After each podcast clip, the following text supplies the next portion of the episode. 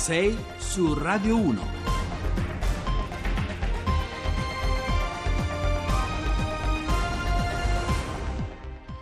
Bentrovati a 6 su Radio 1, buongiorno, lunedì 22 gennaio sono le 6 e 8 minuti in questo momento, al microfono con voi Giovanni Acquarulo, come ogni lunedì il nostro racconto vi accompagnerà fino alle 8 e sarà un lungo viaggio con cui proveremo a costruire insieme la nostra prima pagina, a scriverla, affiancando le suggestioni politiche che vengono dall'America, con la serrata dell'amministrazione statale, con tutti o quasi i servizi pubblici statunitensi interrotti per via del mancato accordo sul budget. E poi dalla Germania Germania, dove ieri la Merkel ha incassato l'accordo preliminare dei delegati socialdemocratici sul terzo, sempre più probabile, governo di larghe intese dal 2005.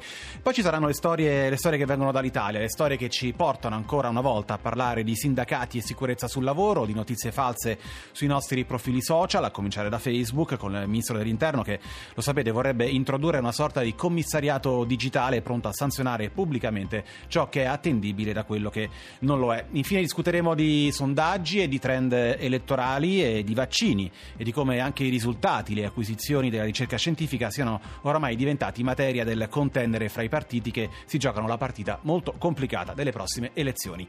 Subito allora i nostri contatti, vi ricordo che il nostro contatto telefonico per sms, messaggi whatsapp e anche messaggi vocali è il 335 699 2949 e poi ci sono anche i canali social dove scriverci e interagire con noi, le pagine Facebook e Twitter di Radio 1 Rai, su Facebook Facebook e sul sito di Radio Rai, vi ricordo siamo anche in diretta streaming con la nostra radiovisione e l'hashtag invece l'hashtag su Twitter è 6 su Radio 1 con il 6 e l'1 finale scritto a numero. Vi aspettiamo.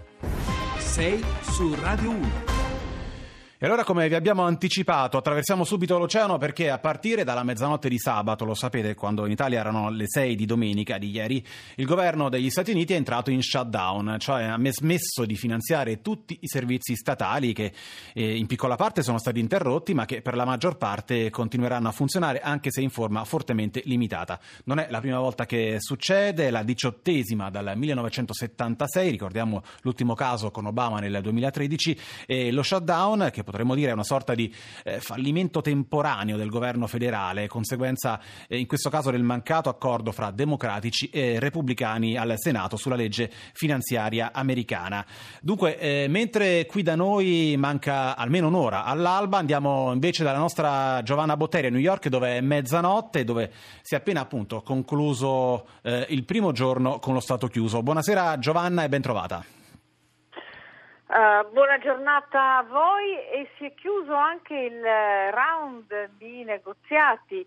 Uh, C'è una novità subito, vero? Che ci... Da parte demo, uh, democratica e da parte repubblicana hanno trattato per tutta questa domenica con il Senato eccezionalmente aperto e eh, Mitch McConnell aveva annunciato un voto per la nostra mezzanotte, le 6 del mattino vostra. Insomma, adesso poi è arrivata la doccia fredda, eh, nessun accordo, siamo ancora distanti, si continua a trattare, si vota domani a mezzogiorno quando saranno le 18 ora eh, italiane. Eh, da indiscrezioni sembra che eh, la Casa Bianca eh, abbia posto delle obiezioni eh, ancora una volta al documento di mediazione che era stato eh, scritto dai eh, due eh, gruppi, perché quello che ha di eh, strano e di inusuale questo shutdown, ricordavi gli altri shutdown, l'ultimo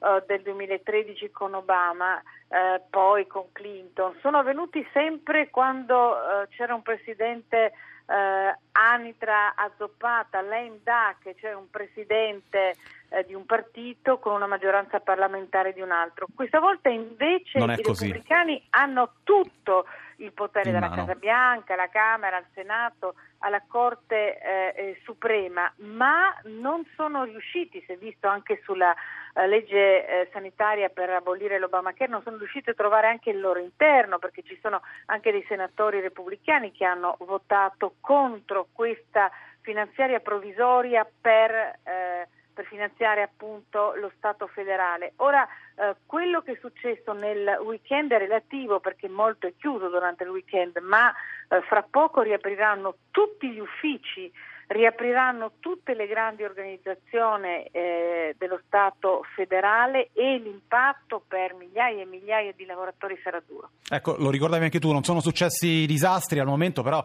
c'è un clima di grande incertezza ecco, tra le varie poi, agenzie statali che dovranno decidere in autonomia se provare a continuare a erogare i propri servizi oppure se a chiudere provvisoriamente. Qual è eh, la linea eh, che sta prevalendo?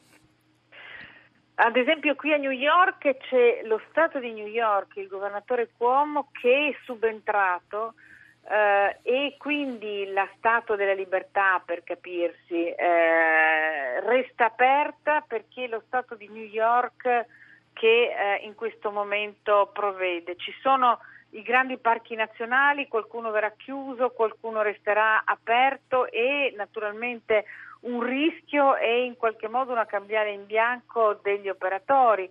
Resta, eh, il servizio postale resta funzionante, il controllo aereo resta funzionante perché sono servizi essenziali e l'esercito resta funzionante, ma c'è il rischio che i soldati non abbiano la paga perché non ci sono più gli impiegati eh, degli uffici D'accordo. a preparargliela.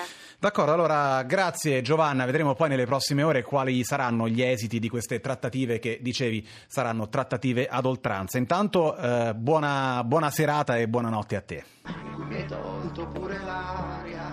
La voce di Giuliano San Giorgi sono i Negramaro con il secondo singolo al loro nuovo album Amore che torni, il pezzo si chiama la prima volta. Ora puntiamo la nostra mappa verso Berlino perché ieri la Germania sembra aver imboccato una strada chiara sul futuro governo del paese dopo che il congresso del Partito Socialdemocratico, la SPD, i circa 600 delegati della SPD riuniti a Bonn hanno approvato con 362 voti favorevoli e 279 contrari la mozione per avviare trattative formali con il partito della cancelliera uscente Angela Merkel e quindi formare a quanto sembra un esecutivo di grande coalizione di larghe intese che sarebbe il terzo dal 2005. Si tratta di un preaccordo che di fatto appunto permette al presidente Martin Schulz, al presidente socialdemocratico, di chiudere il contratto programmatico di governo. Poi alla fine quel documento dettagliato sarà votato da tutti i membri del partito, tutti gli iscritti che sono circa 440.000 persone. Sono stati in fondo giorni di grande passione politica in Germania, di dibattito interno eh, non scontato, soprattutto avvenuto senza rete, senza, senza certezze precostituite. Insomma, non era affatto ovvio che finisse così. Allora, noi stamattina abbiamo al telefono Tonia Mastrobuoni, corrispondente di Repubblica da Berlino. Buongiorno Mastrobuoni e ben trovata a Radio 1. Abbiamo qualche problema con eh, la Mastrobuoni, intanto che proviamo a ricontattarla, vi dicevo di questo preaccordo. Mastro Buoni in linea? Sì, eccoci. Eccoci, eccoci. buongiorno e, e, bentornata. Allora, dicevamo una giorni di grande passione politica, di grande dibattito in Germania. Ecco, secondo lei chi l'ha vinta alla fine questa partita? È stato un sì alla Realpolitik, come scrivono stamattina diversi osservatori?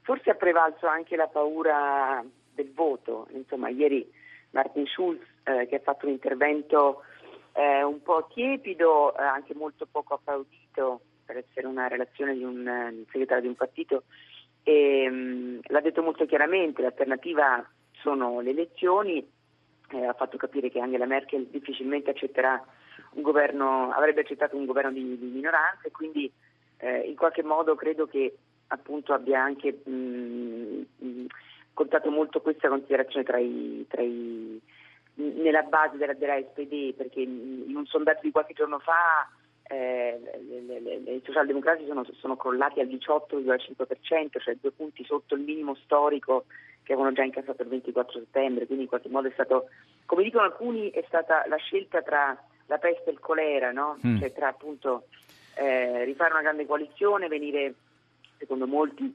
eh, cannibalizzati ulteriormente da, da, da Merkel, oppure andare a, a nuove elezioni e, e, in qualche modo confrontarsi con, anche con, con, con l'incomprensione da parte dei, di, di, di, moltissimi elettori. Eh. Peraltro Mastro Buoni, eh, eh, lo ricordava anche lei, il leader socialdemocratico Schulz probabilmente all'inizio non l'avrebbe mai firmata un'intesa simile, poi è arrivato, è arrivato come dire, la moral suasion del capo dello Stato Steinmeier che in fondo ha forzato un po' le cose e a quel punto la storia è cambiata.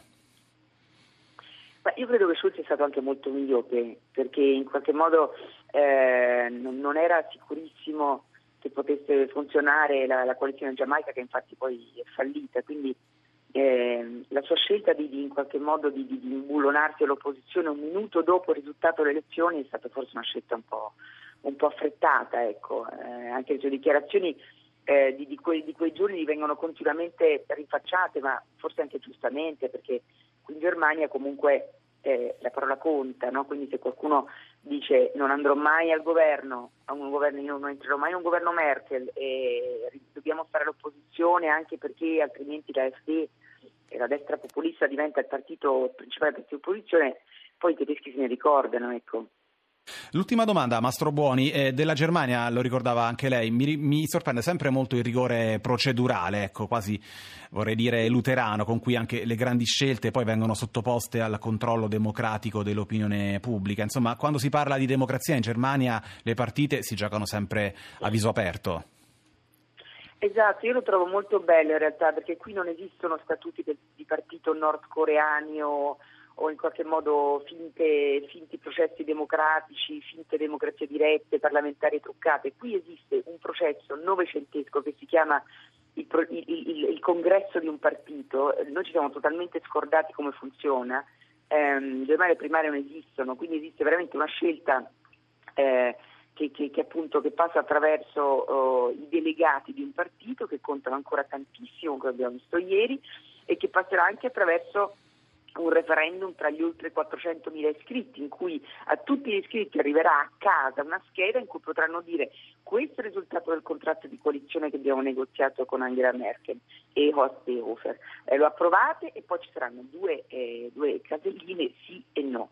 Eh, io trovo questo un, un, processo molto bello. Peraltro quello che si dimentica spesso è che Schulz è passato già attraverso varie forche caudine, sono quelle del, del, del, appunto dei, dei, vertici del partito, perché lui si è confrontato con i vertici del partito dove ha avuto l'approvazione, ha dovuto eh, incassare l'approvazione lì, con il gruppo parlamentare naturalmente tra i parlamentari adesso la paura serpeggia di non essere, di dover tornare al voto e quindi non essere rieletti, quindi molti hanno votato, ovviamente, eh, la maggior parte ha votato per, anche la sinistra ha votato per, però insomma questi sono processi democratici, sono processi molto belli, se volete novecenteschi, ma che forse dovremmo recuperare. Eh, anche qui da noi. È una lezione di democrazia molto bella. Benissimo, allora grazie davvero a Tonia Mastrobuoni che ci ha raccontato anche un po' l'autobiografia di una nazione, la Germania. Grazie davvero, grazie per essere stata qui con noi eh, a Radio 1. In chiusura di questa prima parte abbiamo proprio due minuti e apriamo una finestra sul campionato di calcio perché ieri, lo sapete, dopo 15 giorni di pausa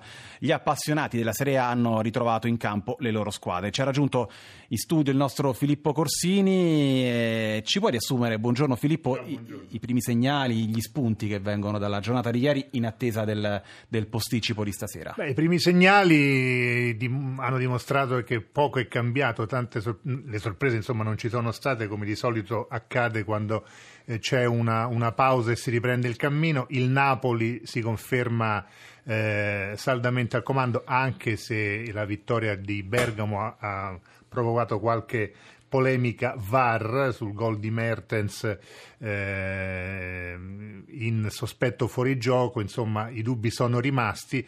Eh, però non era scontato che vincesse. Però il Napoli è squadra solida e stasera la Juventus dovrà dimostrare di esserlo altrettanto. C'è Allegri che non si fida del Genoa, ma perché soprattutto non si fida delle riprese post sosta, post pausa della sua squadra. Oggi eh, parleremo di tutto questo a Radio Anch'io con un grande ospite eh, visto che siamo nell'anno dei mondiali e che l'Italia non andrà purtroppo al certo. mondiale come me sappiamo tutti, mm. con noi ci sarà l'ultimo CT campione del mondo, cioè Marcello Lippi, in più anche Rino Gattuso, il tecnico del Milan. E allora appuntamento con eh, Radio Anch'io Sport, con Filippo Corsini, con i suoi ospiti, abbiamo aperto una breve finestra appunto sul campionato di calcio in attesa eh, che la Juve giochi stasera la sua, eh, la sua partita eh, allo stadium eh, contro il Genoa. Ora noi ci fermiamo perché ci sono le informazioni sul traffico di Onda Verde, però torniamo subito dopo perché ci sono le anticipazioni del giornale radio delle 7 e poi tutti i nostri approfondimenti.